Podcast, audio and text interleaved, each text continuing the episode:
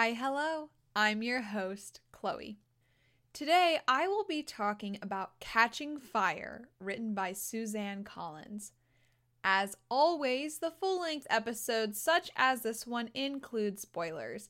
If you would like to listen to a spoiler free mini episode on this book, simply click episode 6A Catching Fire. Usually, in a full length episode, I try to cover more than three full segments. This episode, however, is going to be a, a bit different. Almost all of what I want to discuss can be split evenly into two segments. So I'm going to do something a little unprecedented. This episode will feature the two most extensive topics and I will release a third bonus episode to tie up the loose ends I couldn't quite cover in this one. I love this book too much to leave out any of the gory details. In this episode, I will be discussing the rise of a revolution and Katniss and Peeta's relationship. Let's talk about lit. Revolutions do not happen overnight. They take time, often years of oppression and unchecked injustices. I think the citizens of Panem have waited long enough. In order to track the rise of this revolution, let's construct a basic timeline of pivotal events and subtle moments. For the sake of using information that we only have up to the end of this book, I'm going to avoid talking about any of the reveals that are in Mockingjay until the next episode. From the context that we are given in Ballad, along with the first book in this trilogy, we know that the structure of Panem has existed for a very long time. Panem replaced the continental United States after a non specified collapse. Thirteen districts were created as hubs for production and were overseen by a capital. At some point, over a decade before Ballad begins, the districts rebelled against the capital. They surrounded the capital and attempted to starve it into submission by cutting off all imports and bombing the city relentlessly. The capital was able to regain the upper hand, obliterating the 13th district completely. The war ended with the bitter defeat of the districts. The capital decided that, as punishment, each district would pay reparations for the war by sacrificing two children every year in a pageant known as the Hunger Games. The founding of the Hunger Games ushered in a new era of Panem. The districts now balanced a seething hatred for the capital with a bone deep terror of further retaliation.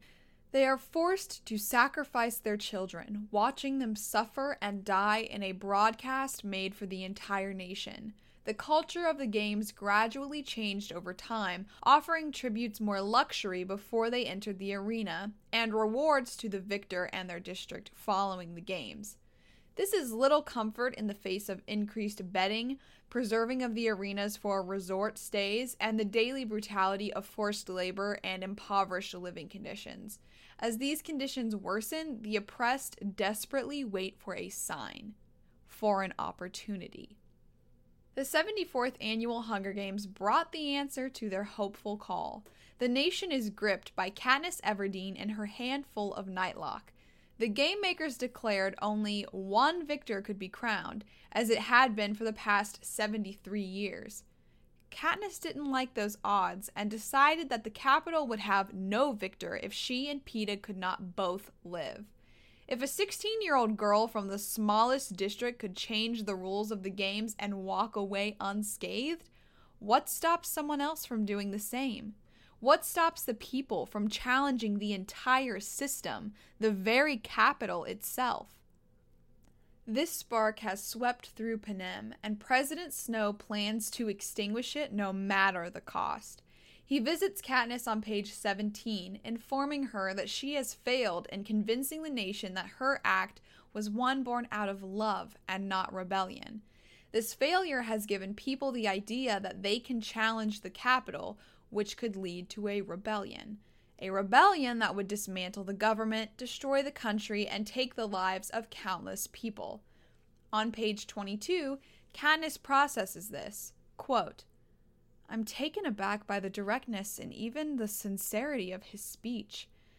as if his primary concern is the welfare of the citizens of Panem when nothing could be further from the truth. I don't know how I dare to say the next words, but I do. It must be very fragile if a handful of berries can bring it down. There's a long pause while he examines me. Then he simply says, It is fragile, but not in the way that you suppose. The conversation is briefly interrupted by Katniss's mother, who brings them some tea and cookies. Katniss attempts to defend herself by saying, quote, I didn't mean to start any uprisings. Snow responds, I believe you. It doesn't matter. He then gives her a mission convince all of Panem that you and Peeta are hopelessly in love with each other by the end of the victory tour. When she asks how she will know if her attempt was successful or not, he tells her that he himself should be convinced. If she fails, the consequences will mean death to those she loves. She promises that she will try her very best. The victory tour, despite the best efforts of Katniss, Peeta, and Haymitch, cannot stop what has already been set in motion. The first stop in District 11 reveals the swift and unforgiving consequences of acts of rebellion. Before the lovers leave the stage on page 60, Katniss is compelled to give an impromptu speech. Quote, My allotted time for speaking has come and gone, but I must say something. I owe too much and even if I had pledged all my winnings to the families, it would not excuse my silence today. Oh, wait, please.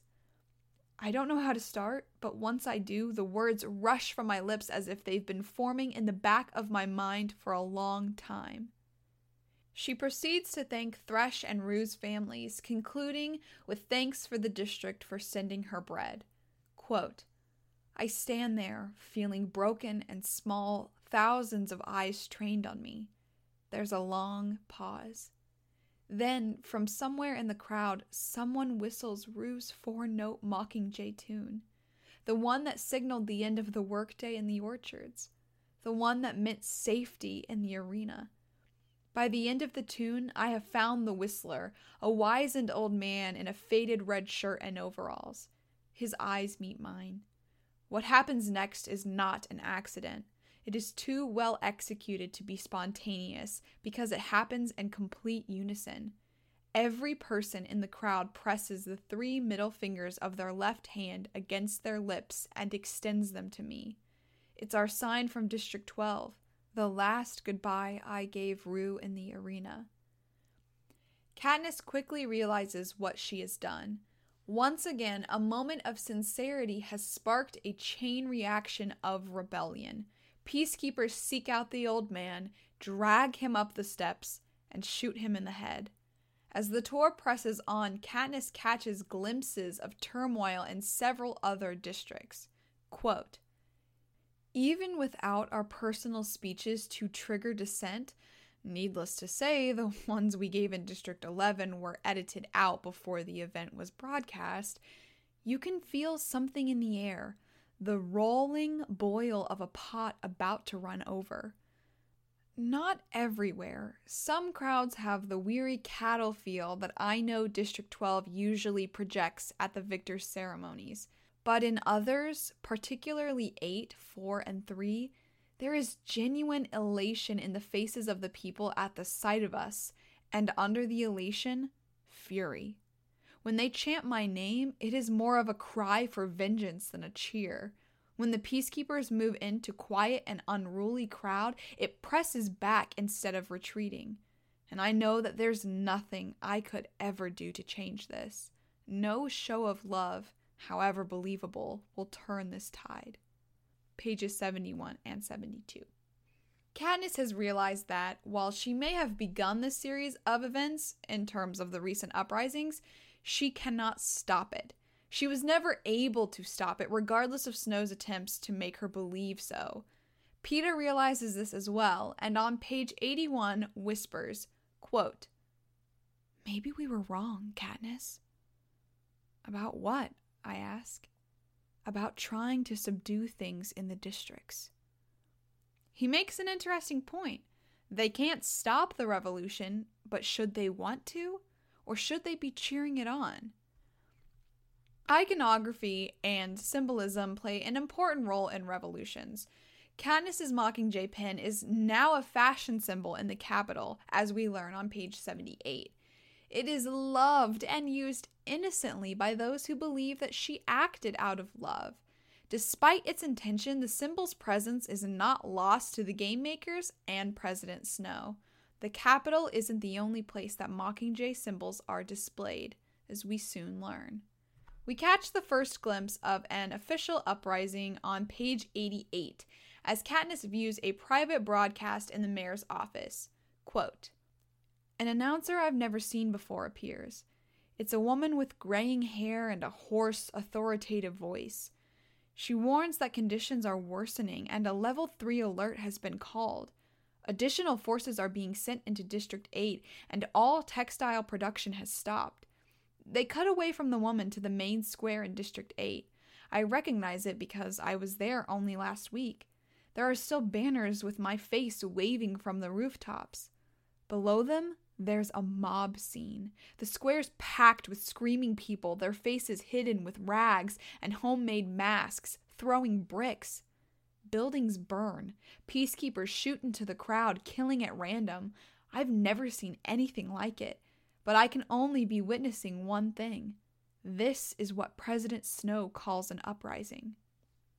This uprising is reminiscent of some of the scenes we have seen earlier this year on our own streets. It is a cathartic release of years' worth of turmoil, oppression, anger, and sadness. It is an expression of their refusal to accept the circumstances any longer. As this domino falls, it brings a new wave of violence and brutality. Upon returning home from the victory tour, our trio discovers that some adjustments have been made to District 12. Gale is whipped unconscious as punishment for illegally hunting on page 105. This leads to Katniss's decision to fully commit to being a rebel. She considers the implications of this decision on page 122.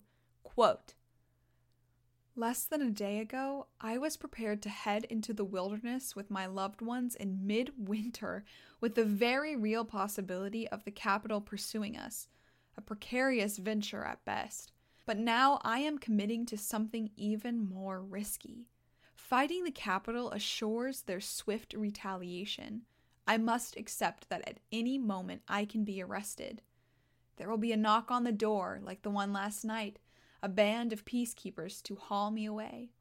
There might be torture, mutilation, a bullet through my skull in the town square if I'm fortunate enough to go that quickly. The capital has no end of creative ways to kill people. I imagine these things and I'm terrified, but let's face it, they've been lurking in the back of my brain anyway. This shift in mood is sudden and the atmosphere grows somber, these consequences are not ones that only Katniss must face, they are consequences that all rebels must face. She wavers for a moment, considering the possibility that her loved ones will face these consequences for her rebellious actions. As quickly as her worry appears, it is replaced with anger and determination.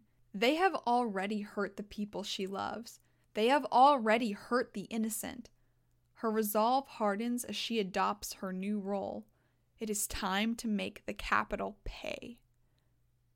More upgrades and adjustments are made to District 12 in an attempt to deter any rebellious activity.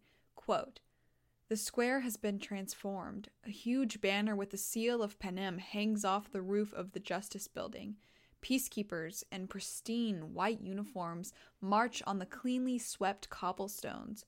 Along the rooftops, more of them occupy nets of machine guns. Most unnerving is a line of new constructions, an official whipping post, several stockades, and a gallows set up in the center of the square. The capital has implemented these new measures in an effort to intimidate the citizens of the district. They have placed all of this in the center of the square as a way to display the consequences that await anyone who lifts a finger in dissent. Each stage of punitive action is present whipping post for smaller violations, a makeshift jail for larger violations, and holding, and a means of execution for the worst offenders. The hob, the black market, was set ablaze and destroyed completely. This removes an option for more affordable and otherwise inaccessible items, ensuring that the peacekeepers are aware of any and all transactions and what the citizens can get their hands on. On pages 131 to 132, we see measures previously mentioned expanded upon and used in full action. Quote, the mines stay shut for two weeks, and by the time they reopen, half of District 12 is starving. The number of kids signing up for Tesserae soars, but they often don't receive the grain. Food shortages begin, and even those with money come away from stores empty handed. When the mines reopen, wages are cut, hours extended, miners sent into blatantly dangerous work sites. The eagerly awaited food promised for parcel day arrives spoiled and defiled by rodents. The installations in the square see plenty of action as people are dragged in and punished for offenses so long overlooked we've forgotten they're illegal. What better method to deter rebellion than beat the opposition down before they can even organize and launch their offensive, to starve them and beat them and make their lives much more miserable in a show of your extensive power? The further you push their face into the dirt, the more difficult it will be for them to rise. On page 139, we are introduced to two refugees from District 8, Bonnie and Twill. They share the first hand account of the uprisings in District 8 on pages 144 through 146. An organized group of rebels planned to overtake the Justice Building, the Peacekeepers' headquarters, and the Communication Center, as well as the railroad, granary, the power station, and the armory. They were initially successful, securing three of these locations. They knew they had to inform the other districts that their offensive was successful and that they should join the fight. Unfortunately, the capital sent in reinforcements by the thousands. Hovercrafts bombed the rebel held locations until nothing but rubble remained. There was a two week lockdown that cut off access to food and coal, also forbidding people from leaving their homes. The only broadcasts that were played were the public executions of the rebels who were caught. The lockdown ended and all production resumed.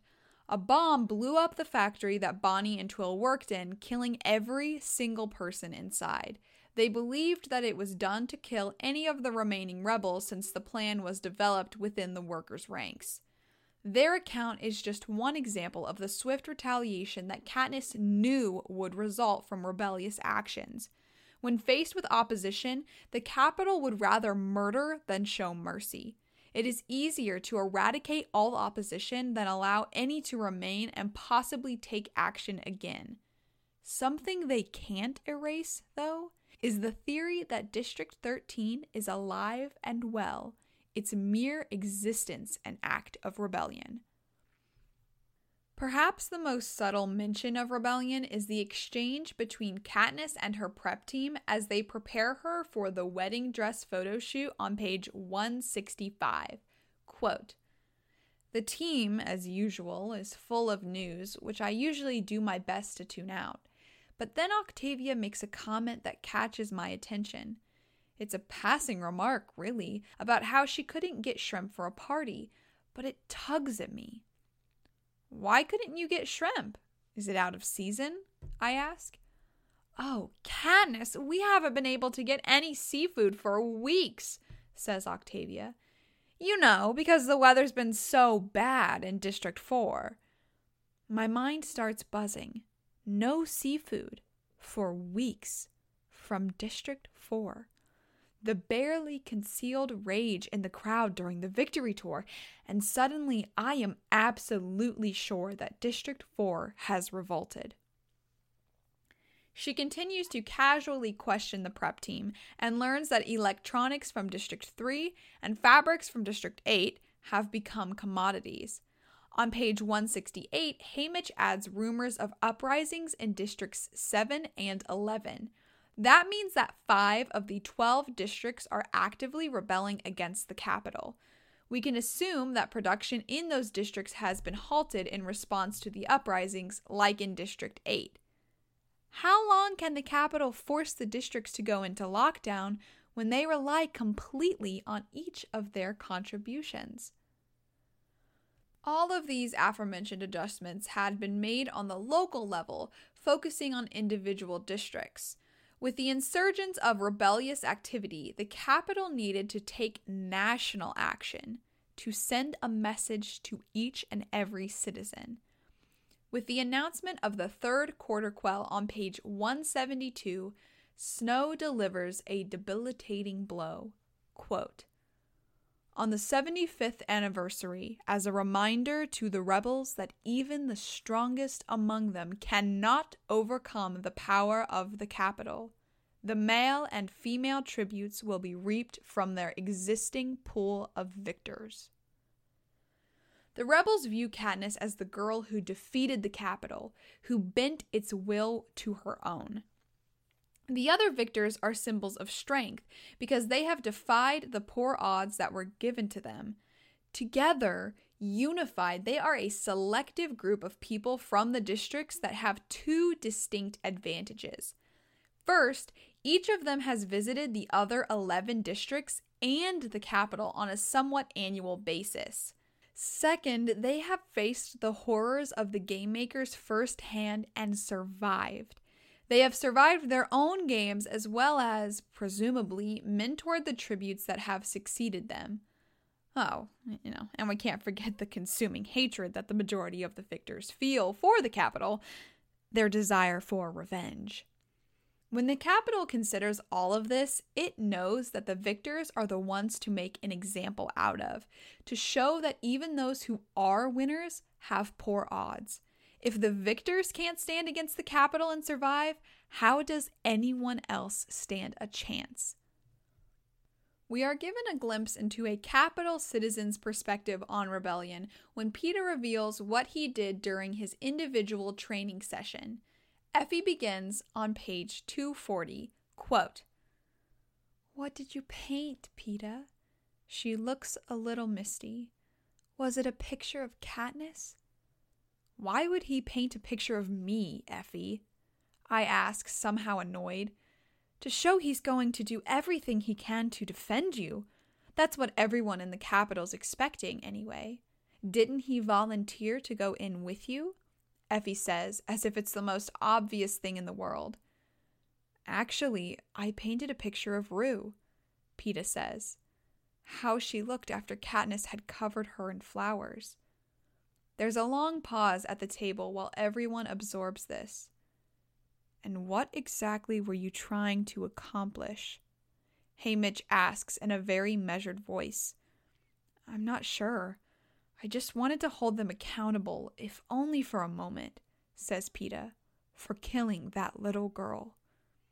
This is dreadful. Effie sounds like she's about to cry. That sort of thinking. It's forbidden, Peeta.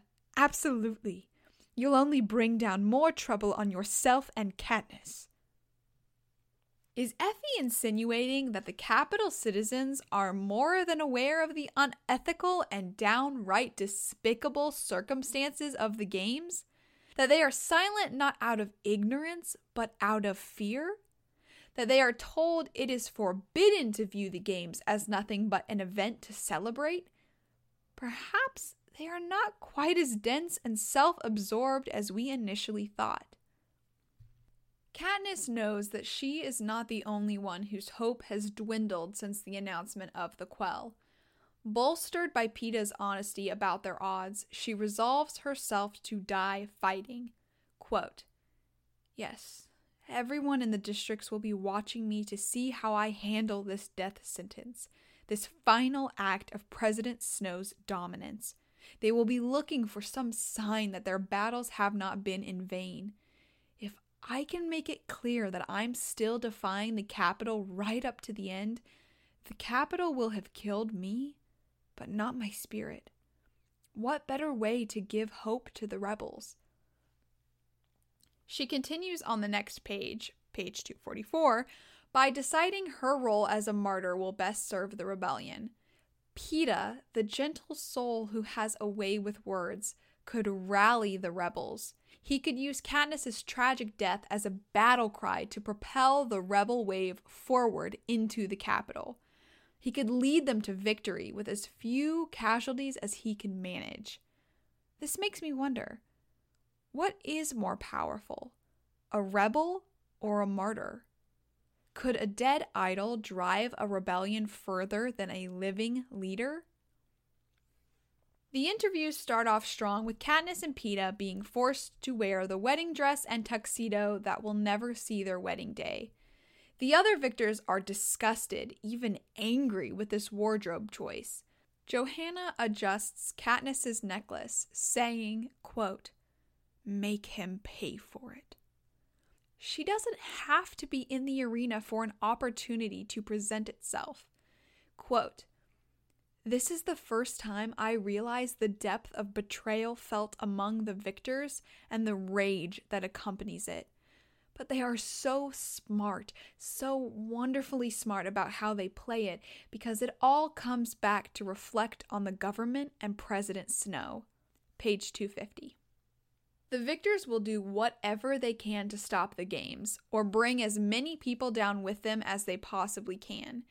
Katniss uses the momentum created by the previous victors to further the effort to end the games. She speaks of how sorry she is that no one from the capital will be able to attend her wedding because there will be no wedding. She concludes her statement with her signature twirl, and her wedding dress transforms her into a mockingjay into the very symbol of the rebellion. Cinna has given Katniss the opportunity to take Snow's image of her and make it into who she really is, into what she really is. Peeta, the final interviewee, sows absolute chaos. He is an icon. He begins by revealing to the audience that he and Katniss are already married, shocking even Caesar with what he says next on page 256. I'll let him tell you. Quote, I wished we had waited until the whole thing was done officially. This takes even Caesar aback. Surely even a brief time is better than no time. Maybe I'd think that too, Caesar, says Peeta bitterly, if it weren't for the baby. The effect is immediate. Quote As the bomb explodes, it sends accusations of injustice and barbarism and cruelty flying out in every direction. Even the most capital loving, games hungry, bloodthirsty person out there can't ignore, at least for a moment, how horrific the whole thing is. This move was absolutely brilliant. But I'm also kind of surprised that it worked. If the romanticized slaughter of children every year doesn't make the capital citizens bat an eye, why does an unborn child, well, embryo or fetus, depending on the stage of development and pregnancy, send them over the edge? It's similar to the people who want to outlaw abortion but are okay with keeping migrant children in literal cages and. Oh. I, see. Okay. The chaos in the crowd gives the victors an opportunity to do something unprecedented. They all rise, hands joined, one powerful line standing in defiance of the capital. Quote, you can see the realization of this as the screens begin to pop into blackness. It's too late, though. In the confusion, they didn't cut us off in time. Everyone has seen. The victors, already a symbol of hope and strength, have shown all of Panem that they are a united front. They are one, standing against the capital. On page 260, Haymitch gives his last piece of advice to the star-crossed lovers. Quote, You just remember who the enemy is. This resurfaces from the waves of the arena in the days to come. Who is the enemy? Is it the victors that she faces? Is it Finnick or Johanna? Is it the people in the capital, the peacekeepers? No.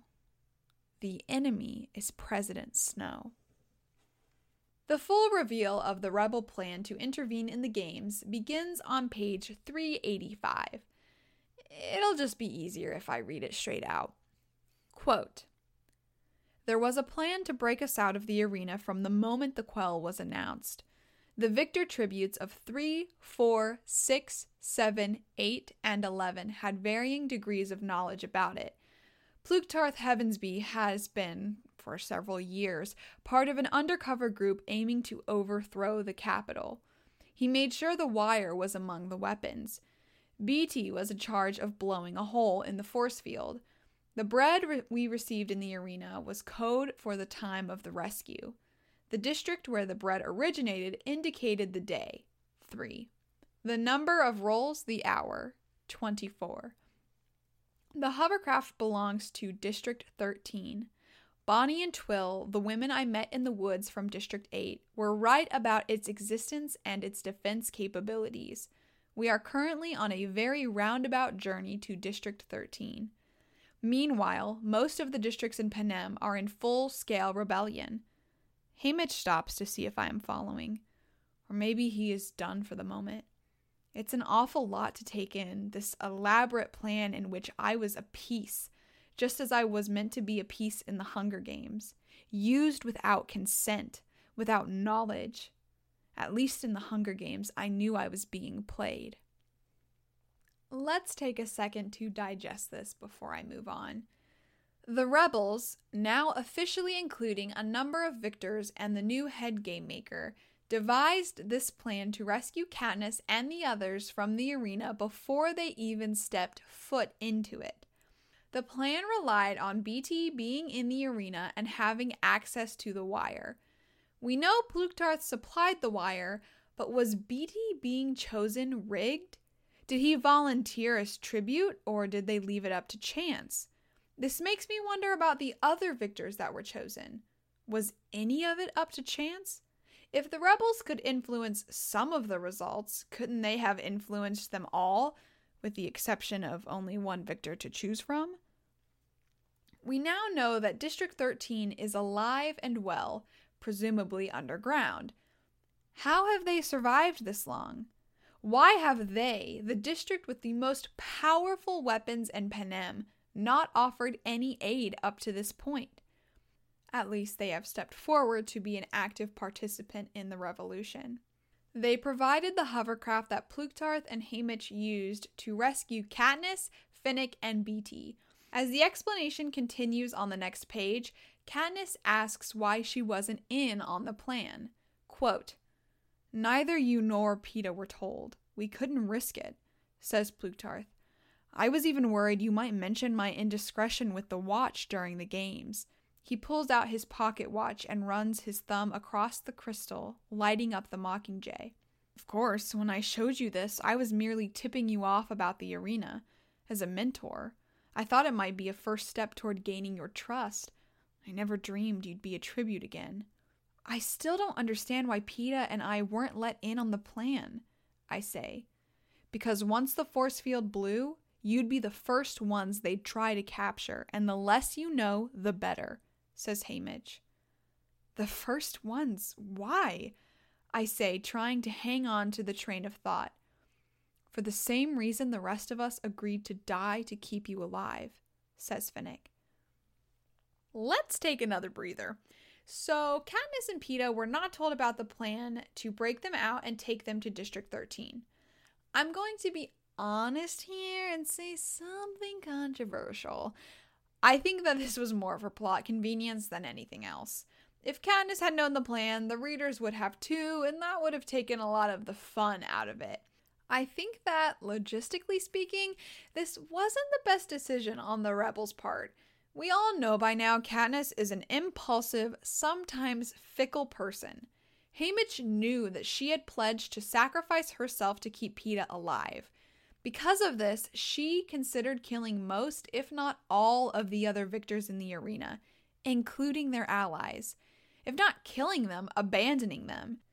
If they would have been in on the plan, at least the hey, these are truly allies that are trying to keep you alive so we can break you out or stop the games, she would have been much more rational and less prone to murder. However, I do understand that Katniss isn't always reliable when it comes to being inconspicuous, so I can see why they wouldn't want her to know everything. Unfortunately for the other rebel victors, they were not afforded the same protection of ignorance. We'll see how this affected them in the next book. This passage also reveals that the head game maker did not know that the quell would involve reaping victors, which further supports the theory that Snow switched the envelopes or fabricated the contents of the 75th one entirely. Finnick tells her that they all agreed to sacrifice themselves to save Katniss and Peeta, which explains all of the actions that the others took to keep Peeta alive. Oh, Peeta. Quote, Peeta. I whisper, my heart sinking. The others kept Peeta alive because if he died, we knew there'd be no keeping you in an alliance, says Haymitch, and we couldn't risk leaving you unprotected. His words are matter of fact, his expression unchanged, but he can't hide the tinge of gray that colors his face. Where is Peeta? I hiss at him. He was picked up by the Capitol along with Johanna and Enobaria, says Haymitch and he finally has the decency to drop his gaze. The gentle Peeta, once again exploited and used for his genuine love. Now he is in the hands of Snow, poised as one of the most, if not the most, powerful weapons to use against Katniss. The life of a rebel is not easy, especially when there are people you love, people you can lose. People like those in District 12, which was bombed to oblivion after the force field was destroyed. Gale, who makes an appearance in the last two pages of the book, reveals. Her mother and Prim are safe, but many were not as lucky. This declaration of war will only fuel her flames. Let's see, where did I leave off with Katniss and Peeta's relationship? Ah, yes. He loves her. She doesn't love him. Oh, no, no, she does love him. No, no, wait, she doesn't love him. Inspirational quote about female empowerment. Oh, yeah, that's right. The duo returned home to District 12 with perhaps more distance than ever before between them. Katniss was lost in confusion and the recent trauma, with one of the only things that she was certain of being that she is not ready to make a choice about romance. Peeta was lost in heartbreak at the realization that his one true love had not been entirely genuine with her affection. Did time strain their relationship even more? Let's find out. When this book begins, Katniss is out in the woods hunting alone. She stops by Gale's house to drop some spoils off to Hazel and recaps the complicated relationships that she shares with Gale and Peeta. Quote, I can't stop the redness that floods my cheeks. Hardly anybody knows me better than Hazel knows the bond I share with Gale. I'm sure plenty of people assumed that we'd eventually get married, even if I never gave it any thought. But that was before the games. Before my fellow tribute, Peeta Mellark, announced he was madly in love with me, our romance became a key strategy for our survival in the arena. Only it wasn't just a strategy for Peeta. I'm not sure what it was for me. But I know now it was nothing but painful for Gale. My chest tightens as I think about how, on the victory tour, Peeta and I will have to present ourselves as lovers again. This brings us back to where I left off in the previous episode. Katniss has never had the time to think about romantic relationships and love, let alone be in a relationship or in love. Now that she has survived the games and is back home, she is faced with two boys who both have feelings for her to some extent.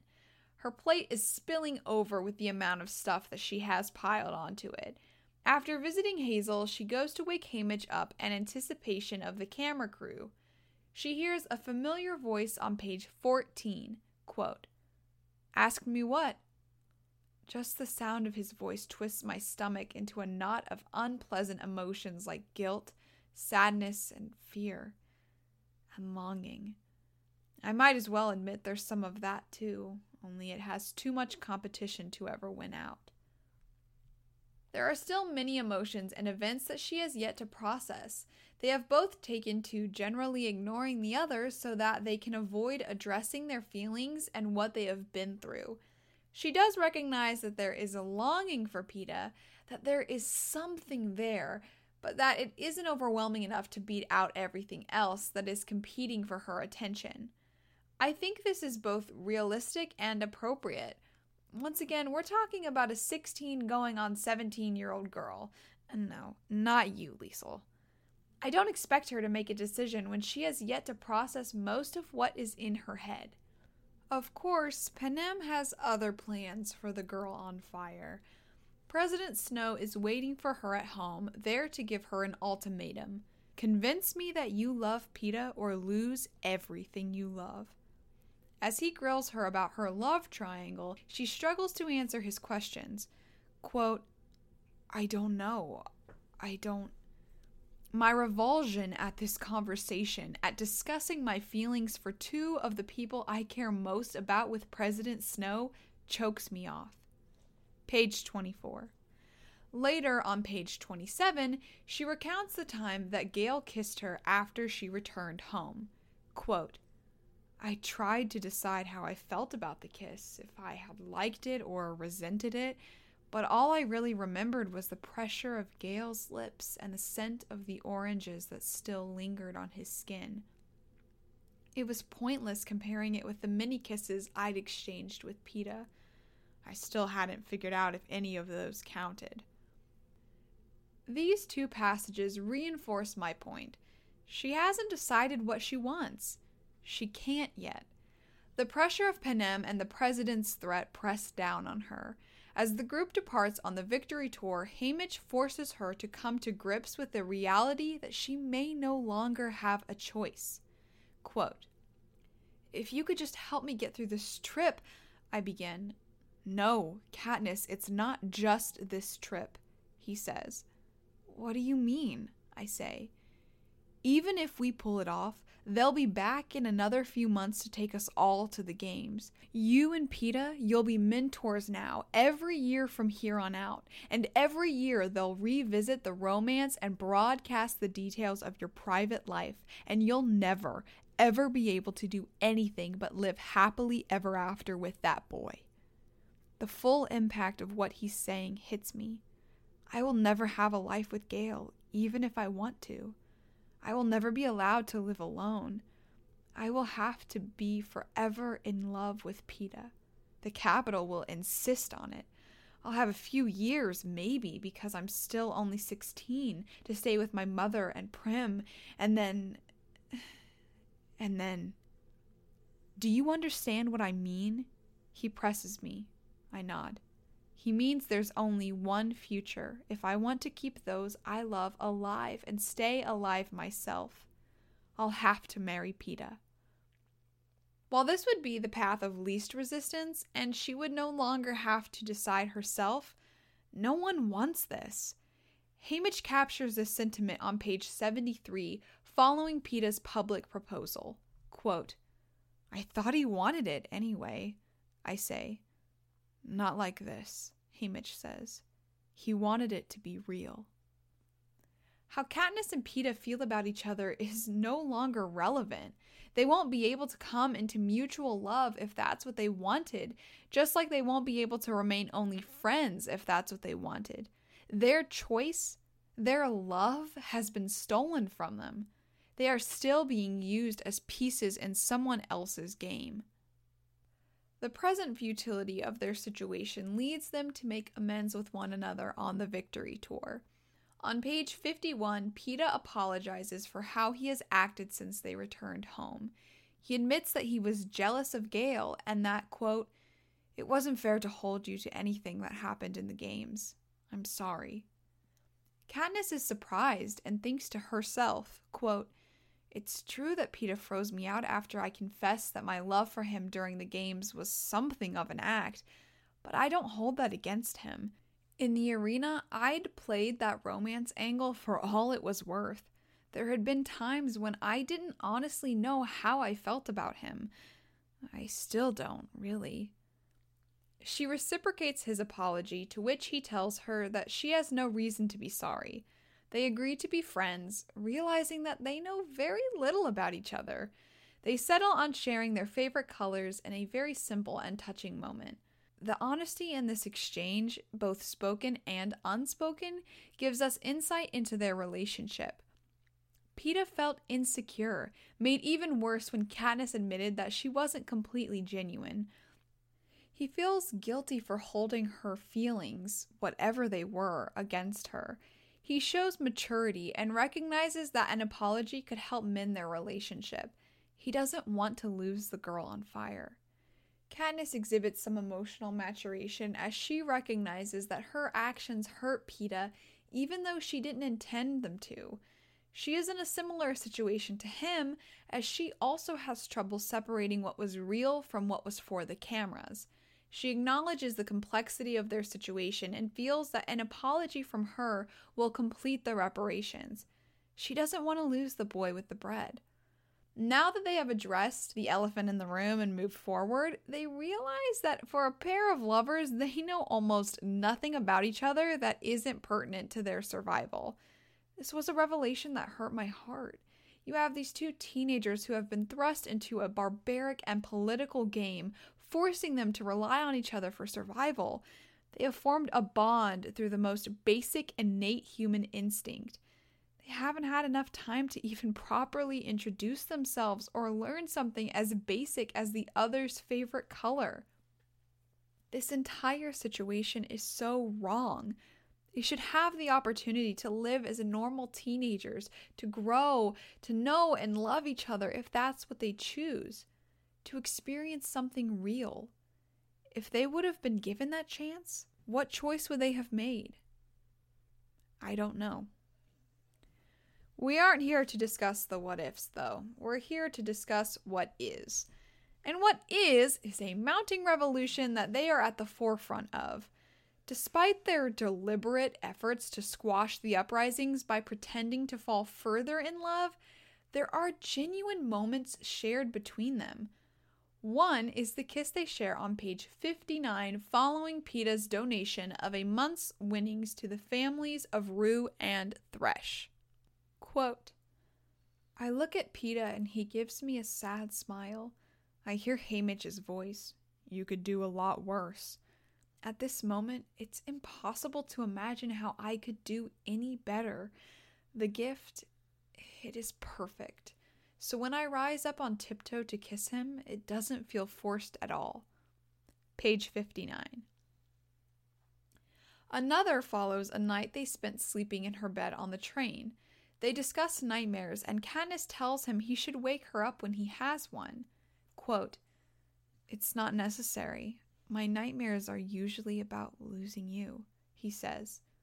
I'm okay once I realize you're here. Ugh, Peeta makes comments like this in such an offhand way, and it's like being hit in the gut. He's only answering my question honestly. He's not pressing me to reply in kind, to make any declaration of love. But I still feel awful, as if I've been using him in some terrible way. Have I? I don't know. I only know that for the first time, I feel immoral about him being here in my bed which is ironic since we're officially engaged now. Be worse when we're home and I'm sleeping alone again, he says. Page 86. Peeta lives so honestly in his love for Katniss.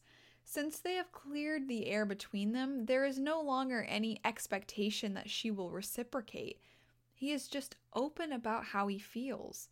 Now that there is no pressure between them, the pressure is being applied from the outside, she can begin to explore her own feelings. This exploration, though, isn't limited explicitly to Peeta, Its scope includes Gale. When she asks him to meet her at the lake, things take one unexpected turn after another. After revealing all that has happened in the past few weeks, she tells him that they should run away to the woods. He picks her up, laughing. Quote, we can do it. I know we can. Let's get out of here and never come back. You're sure? I say. because it's going to be hard with the kids and all. I don't want to get five miles into the woods and have you, I'm sure. I'm completely, entirely, 100% sure. He tilts his forehead down to rest against mine and pulls me closer.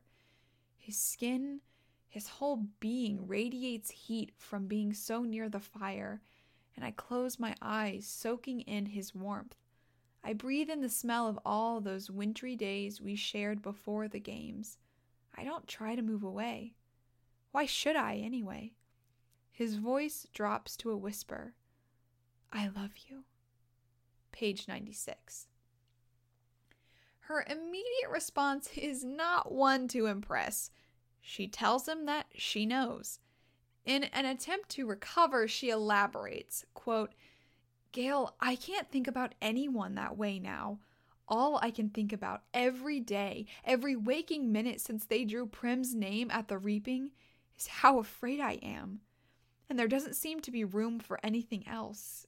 If we could get somewhere safe, maybe I could be different. I don't know. I can see him swallowing his disappointment. So we'll go. We'll find out. Page 97. Things take a second turn when she mentions taking Haymitch and Peeta along with them. The tone immediately shifts and Gale becomes belligerent. They argue until Katniss lets slip about the uprising in District 8. Gale resigns to stay in District 12 to incite rebellion and storms out. Directly following their meeting, Gale is apprehended for illegally hunting and whipped close to death. When the fear of losing him overcomes her, she has a realization. Quote, Gale is mine. I am his. Anything else is unthinkable. Why did it take him being whipped within an inch of his life to see it? Page 117. His close call with death, in addition to his insinuation that she is Capitol made and therefore soiled, or should I say spoiled, convinces her that she should choose him. The blizzard gives her an opportunity to loll over this decision. A nightmare leaves her shaking on page 121. Quote, I wish that Peeta were here to hold me until I remember I'm not supposed to wish that anymore. I have chosen Gale and the rebellion, and a future with Peeta is the Capitol's design, not mine. It is ironic that she does not realize the striking parallel between her relationship with Peeta and her relationship with Gale. With Peeta, there is pressure from the Capitol to be in love and get married and serve as model citizens. With Gale, there is pressure from their past to be in love and get married because that's what everyone at home expected, which even she acknowledges. She should be with Peeta and stop the rebellion. She should be with Gale and join the rebellion. Katniss sees these as the only two paths in front of her, and as of now, the one with Gale and the rebellion is the one she wants to pursue. But this emotional high does not last long, and on page 125, she is back to questioning her feelings. Quote, Someone they love. The words numb my tongue as if it's been packed in snow coat. Of course I love Gale, but what kind of love does she mean? What do I mean when I say I love Gale? I don't know. I did kiss him last night in a moment when my emotions were running so high, but I'm sure he doesn't remember it. Does he? I hope not. If he does, everything will just get more complicated, and I really can't think about kissing when I've got a rebellion to incite. I give my head a little shake to clear it. Now, even romance with Gale is separate from the rebellion. Things become even more complicated when thoughts of Peeta come creeping back in. As he carries her up to bed on page 158 after her fall over the fence, a desire is pulled forward from the pain medication. Quote, he tucks me in and says goodnight, but I catch his hand and hold him there. A side effect of the sleep syrup is that it makes people less inhibited, like white liquor, and I know I have to control my tongue but I don't want him to go. In fact, I want him to climb in with me, to be there when the nightmares hit tonight. For some reason that I can't quite form, I know I'm not allowed to ask that. He stays with her until she falls asleep and spends time with her over the course of the next few days as she heals. He illustrates the plans in her family's book as she supervises their accuracy. This is one of the few times they have done a normal activity together, as Peeta puts it. It's nice for a change, Katniss replies. All plans are disrupted by the announcement of the Quell. Her thoughts of a life with Gale are immediately abandoned, and her focus shifts to doing whatever it takes to keep Peeta alive in the days ahead. Peeta has the same idea as he goes to Haymitch directly after the Quell announcement to make a deal to secure his place so he can keep Katniss alive in the arena. Page 177. Quote Peeta's argument is that since I chose you, I now owe him anything he wants and what he wants is the chance to go in again to protect you, says Haymitch. I knew it. In this way, Peeta's not hard to predict. While I was wallowing around on the floor of that cellar, thinking of only myself, he was here, thinking only of me. Shame isn't a strong enough word for what I feel.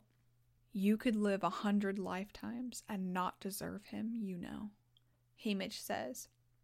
Page 178. They come to an agreement by the next page that if Peeta and Katniss are the two tributes in the arena, they will do whatever they can to keep him alive. The concept of debt is recurring throughout this book, especially in regard to the debt of sacrifice. How much is a life worth? How do you repay someone for saving your life, for sacrificing theirs? Katniss grapples with this as she maneuvers the pre games preparations and the alliances in the arena. Her resolve is hardened after the reaping once their fates are sealed. Quote, Too heartsick to cry, all I want is to curl up on the bed and sleep until we arrive in the Capitol tomorrow morning. But I have a mission. No, it's more than a mission. It's my dying wish. Keep Peeta alive page 189. While the pair has accepted their unlikely chance of survival, Peeta urges Katniss to make the most of the days that they have left before they enter the arena. Quote, So, what should we do with our last few days? I just want to spend every possible minute of the rest of my life with you, Peeta says. Page 244. They begin sleeping in Katniss's bed again, and on the day before the interviews, they are given a reprieve from coaching. With the free time given to them, they escape to the roof of the training center to spend the day together alone. Quote, No one bothers us. By late afternoon, I lie with my head on Peeta's lap, making a crown of flowers while he fiddles with my hair, claiming he's practicing his knots. After a while, his hands go still. What? I ask. I wish I could freeze this moment, right here, right now, and live in it forever. Usually, this sort of comment, the kind that hints of his undying love for me, makes me feel guilty and awful. But I feel so warm and relaxed and beyond worrying about a future I'll never have. I just let the words slip out. Okay. I can hear the smile in his voice. Then you'll allow it? I'll allow it, I say. Page 245. Perhaps it is the fact that she does not expect to live longer than a few more days. Perhaps it is her becoming one with the girl she pretends to be for the Capitol. Perhaps it is her accepting that it is okay to be happy, to allow moments like this with Peeta where her walls are down and she can feel. Sometimes the proverbial floodgates open and you cannot stop the release of your emotions. Sometimes tragic events occur that force a reaction out of you without your permission, like your partner striking a force field with a machete, like his heart stopping. Quote, Around the time that I'm deciding it's too late, that Pete is dead, moved on, unreachable forever, he gives a small cough and Finnick sits back, I leave my weapons in the dirt as I fling myself at him. Peeta? I say softly. I brush the damp blonde strands of hair back from his forehead, find the pulse drumming against my fingers at his neck. His lashes flutter open and his eyes meet mine. Careful, he says weakly. There's a force field up ahead. I laugh, but there are tears running down my cheeks. Must be a lot stronger than the one on the training center roof, he says. I'm all right, though, just a little shaken. You were dead! Your heart stopped! I burst out before really considering if this is a good idea. I clap my hand over my mouth because I'm starting to make those awful choking sounds that happen when I sob. Well, it seems to be working now, he says. It's all right, Katniss. I nod my head, but the sounds aren't stopping. Katniss? Now Peeta is worried about me, which adds to the insanity of it all. Page 282. Peeta's heart wasn't the only one that stopped in this moment. I'm talking about me. My heart also stopped. Katniss was faced with a moment she has been doing everything in her power to avoid. Peeta was dead. Not a, I can't find him, I know he's wounded, maybe he's dead kind of dead. But uh, he just used a machete as a conductor with a force field and his heart stopped dead. Kind of dead. It is one thing for her to be unable to imagine a future with Peeta because she is dead, but it is another thing for her to be unable to imagine a future with Peeta because he is dead. Because she is alone and a life with him is no longer a choice. This is a parallel to what happened with Gale. Gale almost died after he was whipped unconscious. This threw her into an emotional state where she realized that she didn't want to have a life where she was alive and he was dead, where a life with him was no longer a choice. Her life has been consistently high stakes, literally life and death, that loving or not loving has been a matter of losing someone or loving them. She's not the only one stuck in this purgatory. Peeta is there as well. On page 350, the duo shares an intimate scene on the beach. Peeta acknowledges the elephant in the room, declaring that he knows they have both made deals with Haymitch to save the other's life. Quote, I raise my head, meet Peeta's eyes. Why are you bringing this up now? Because I don't want you forgetting how different our circumstances are. If you die and I live, there's no life for me at all back in District 12. You're my whole life, he says. I would never be happy again. I start to object, but he puts a finger to my lips. It's different for you. I'm not saying it wouldn't be hard, but there are other people who'd make your life worth living. He presents her with his token, a golden locket containing pictures of Prim, her mother, and Gale. This is his gift to her. Not just a necklace, but her life. A life with her family and a future with Gale. He continues, quote, No one really needs me, he says, and there's no self pity in his voice. It's true, his family doesn't need him.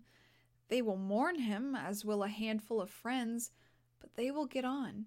Even Haymitch, with the help of a lot of white liquor, will get on. I realize only one person will be damaged beyond repair if Peeta dies. Me. I do, I say. I need you. He looks upset takes a deep breath as if to begin a long argument, and that's no good, no good at all because he'll start going on about Prim and my mother and everything, and I'll just get confused. So before he can talk, I stop his lips with a kiss. I feel that thing again. The thing I only felt once before. In the cave last year, when I was trying to get Haymitch to send us food, I kissed Peeta about a thousand times during the games and after, but there was only one kiss that made me feel something stir deep inside. Only one that made me want more. But my head wound started bleeding and he made me lie down. This time there is nothing but us to interrupt us. And after a few attempts, Peeta gives up on talking. The sensation inside me grows warmer and spreads out from my chest, down through my body, out along my arms and legs to the tips of my being. Instead of satisfying me, the kisses have the opposite effect of making my need greater. I thought I was something of an expert on hunger, but this is an entirely new kind. Page 353. I knew in this moment that her feelings were evolving, were deepening and pulling her into love, a genuine romantic love.